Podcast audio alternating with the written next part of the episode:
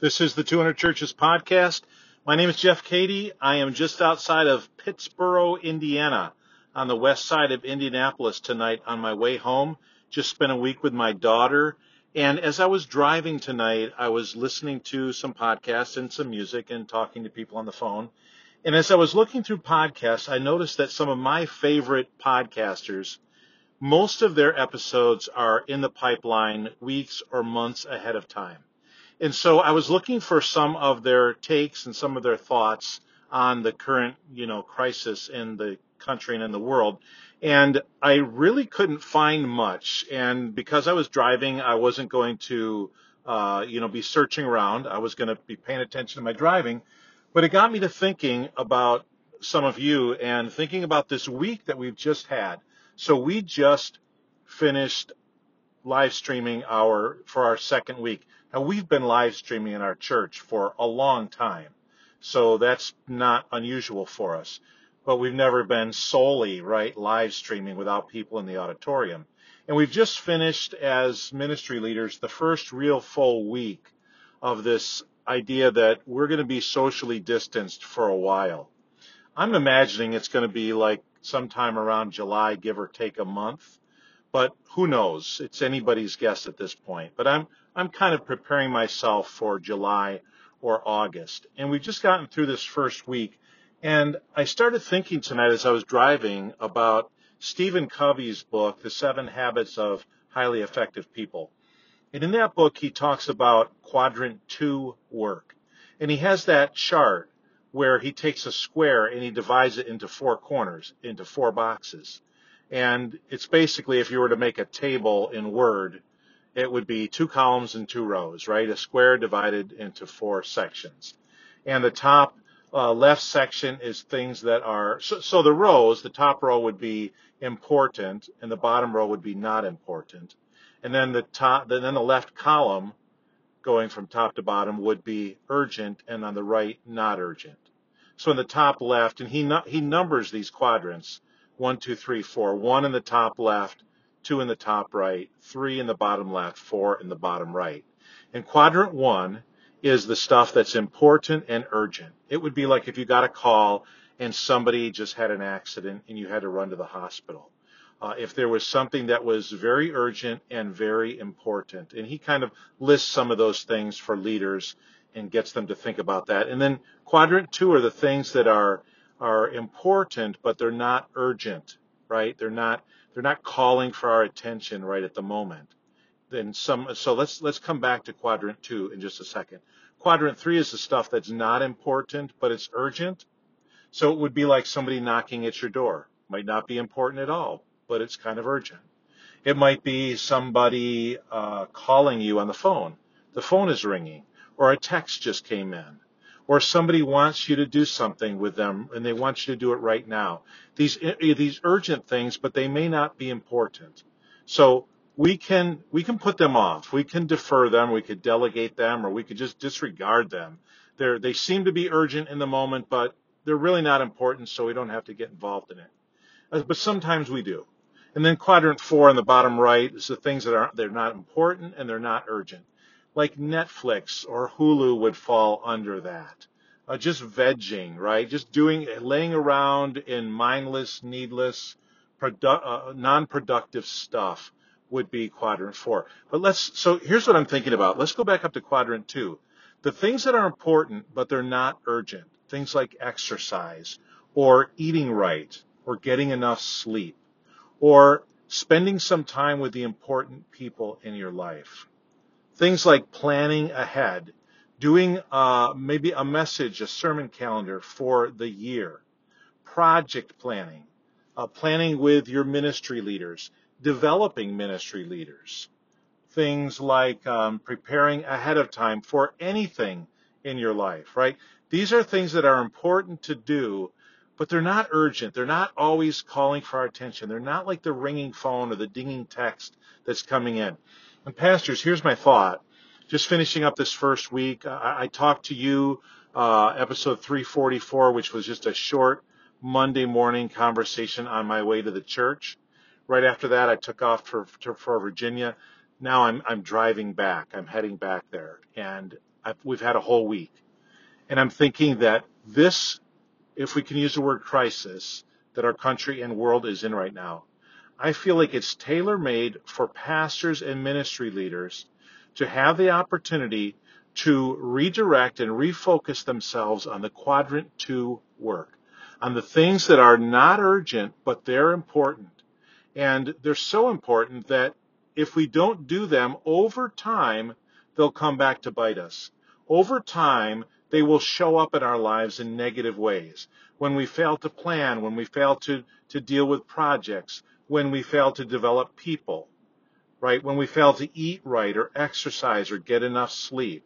When we fail to do reading and continual personal development, the important things that keep us on the cutting edge and that keep us in top form and in productive uh, work, those things are going to show up sooner or later. And again, they won't show up urgently until they show up, right? And, the classic thing would be if you don't plan your sermons or your messages ahead of time, you're, you're going to be on a Saturday night because you've had a busy week of work. Uh, you're going to be on a Saturday night and you got a message for the next day and you haven't even started it yet. That's urgent. That's and that's important. And all of a sudden it's in quadrant one and you can't ignore it. How much better to get to Saturday morning and know that, oh yeah, that's all, that's already done. I'm all set. And now I can enter my weekend, uh, calm with perspective, already planned ahead, and I can be very productive and I can be helpful to other people. So pastor, think about this. Don't look at this time as all negative. Now there's some negatives, right? I don't want to deny that. People are people are getting sick, some people are dying, maybe a lot of people are actually going to get sick and they're going to die. And that that's horrible and that's why we're here pastors, right? We're here to minister to people. We're here to give hope to a lost world and lost people. I don't want to minimize the negatives, but, but let's not say it's all negatives. In fact, God always redeems suffering and pain and hurt. I said that before. And God wants to redeem this time, I believe, for us as ministry leaders and as pastors, whether we're vocational, bivocational, part-time, full-time, doesn't matter. He wants to redeem this for us in some ways. And I believe for me, let me just speak for myself. And if you see any of this for yourself, then take it and run with it. For me, I can go back to really focusing on some of that quadrant two work. Some of the work that's really going to pay off in my life and in my ministry and in others' lives that sometimes in the busyness of a hectic ministry schedule, we don't get to when we should. So I want to spend this time refocusing on those things, refocusing on planning ahead because I started out this calendar year pretty well, uh, planning ahead and, and doing pretty good at that. And I want to, I want to keep moving in that direction because I want to make the most of this opportunity.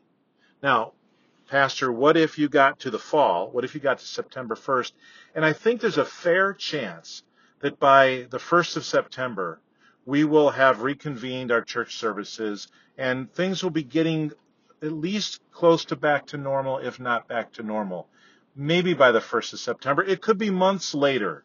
It could be weeks or months earlier. We don't know. But what if we moved into, into what Stephen Covey calls the quadrant two work, the stuff that's really important, but it's not urgent.